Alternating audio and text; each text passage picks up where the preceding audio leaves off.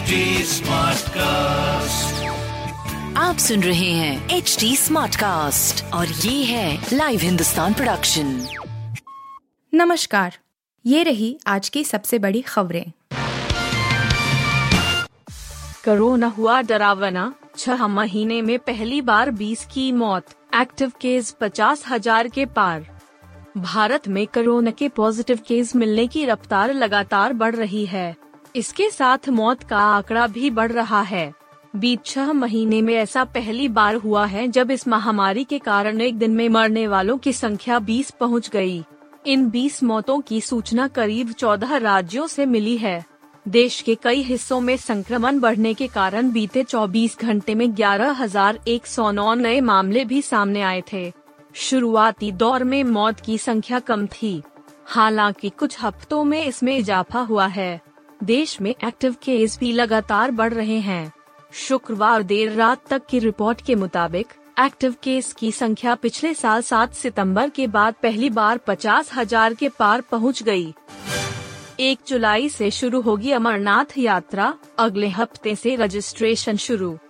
बासठ दिवसीय अमरनाथ यात्रा इस साल एक जुलाई को शुरू होगी और इसका समापन 31 अगस्त 2023 को होगा। जम्मू और कश्मीर के उपराज्यपाल मनोज सिन्हा ने शुक्रवार को इसकी घोषणा की।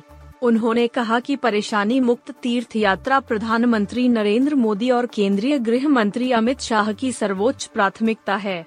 मनोज सिन्हा ने आश्वासन दिया कि तीर्थ यात्रियों और सेवा प्रदाताओं को यात्रा के दौरान सबसे अच्छी स्वास्थ्य देखभाल और अन्य आवश्यक सुविधाएँ प्रदान की जाएँगी। उन्होंने यह भी कहा कि तीर्थ यात्रा शुरू होने से पहले दूर संचार सेवाओं को चालू कर दिया जाएगा। यूक्रेन युद्ध पर चीन ने बदले अपने सुर, ताइवान को लेकर नहीं आई नरमी।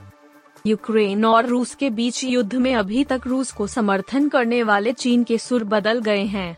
चीन के विदेश मंत्री छिन कांग ने शुक्रवार को कहा कि उनका देश यूक्रेन संघर्ष में शामिल किसी भी पक्ष को हथियार नहीं बेचेगा।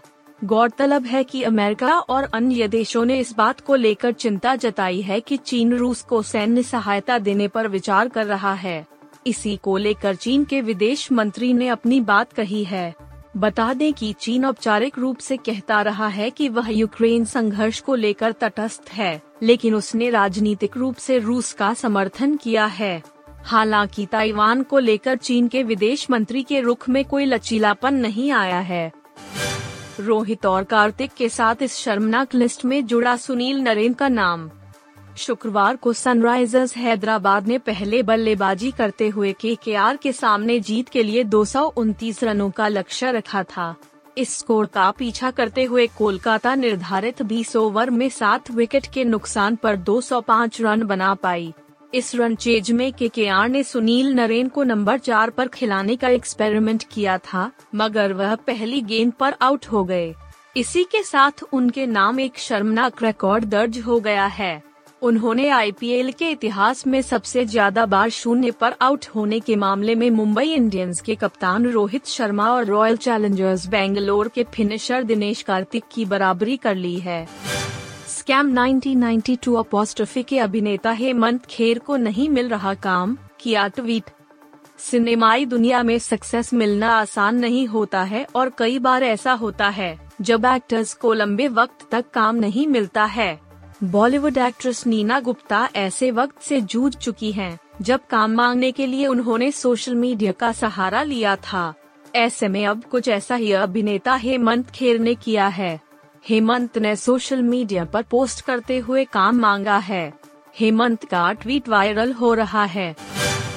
आप सुन रहे थे हिंदुस्तान का डेली न्यूज़ रैप, जो एच टी स्मार्ट कास्ट की एक बीटा संस्करण का हिस्सा है। आप हमें फेसबुक ट्विटर और इंस्टाग्राम पे एट एच टी या podcasts@hindustantimes.com पर ईमेल के द्वारा सुझाव दे सकते हैं।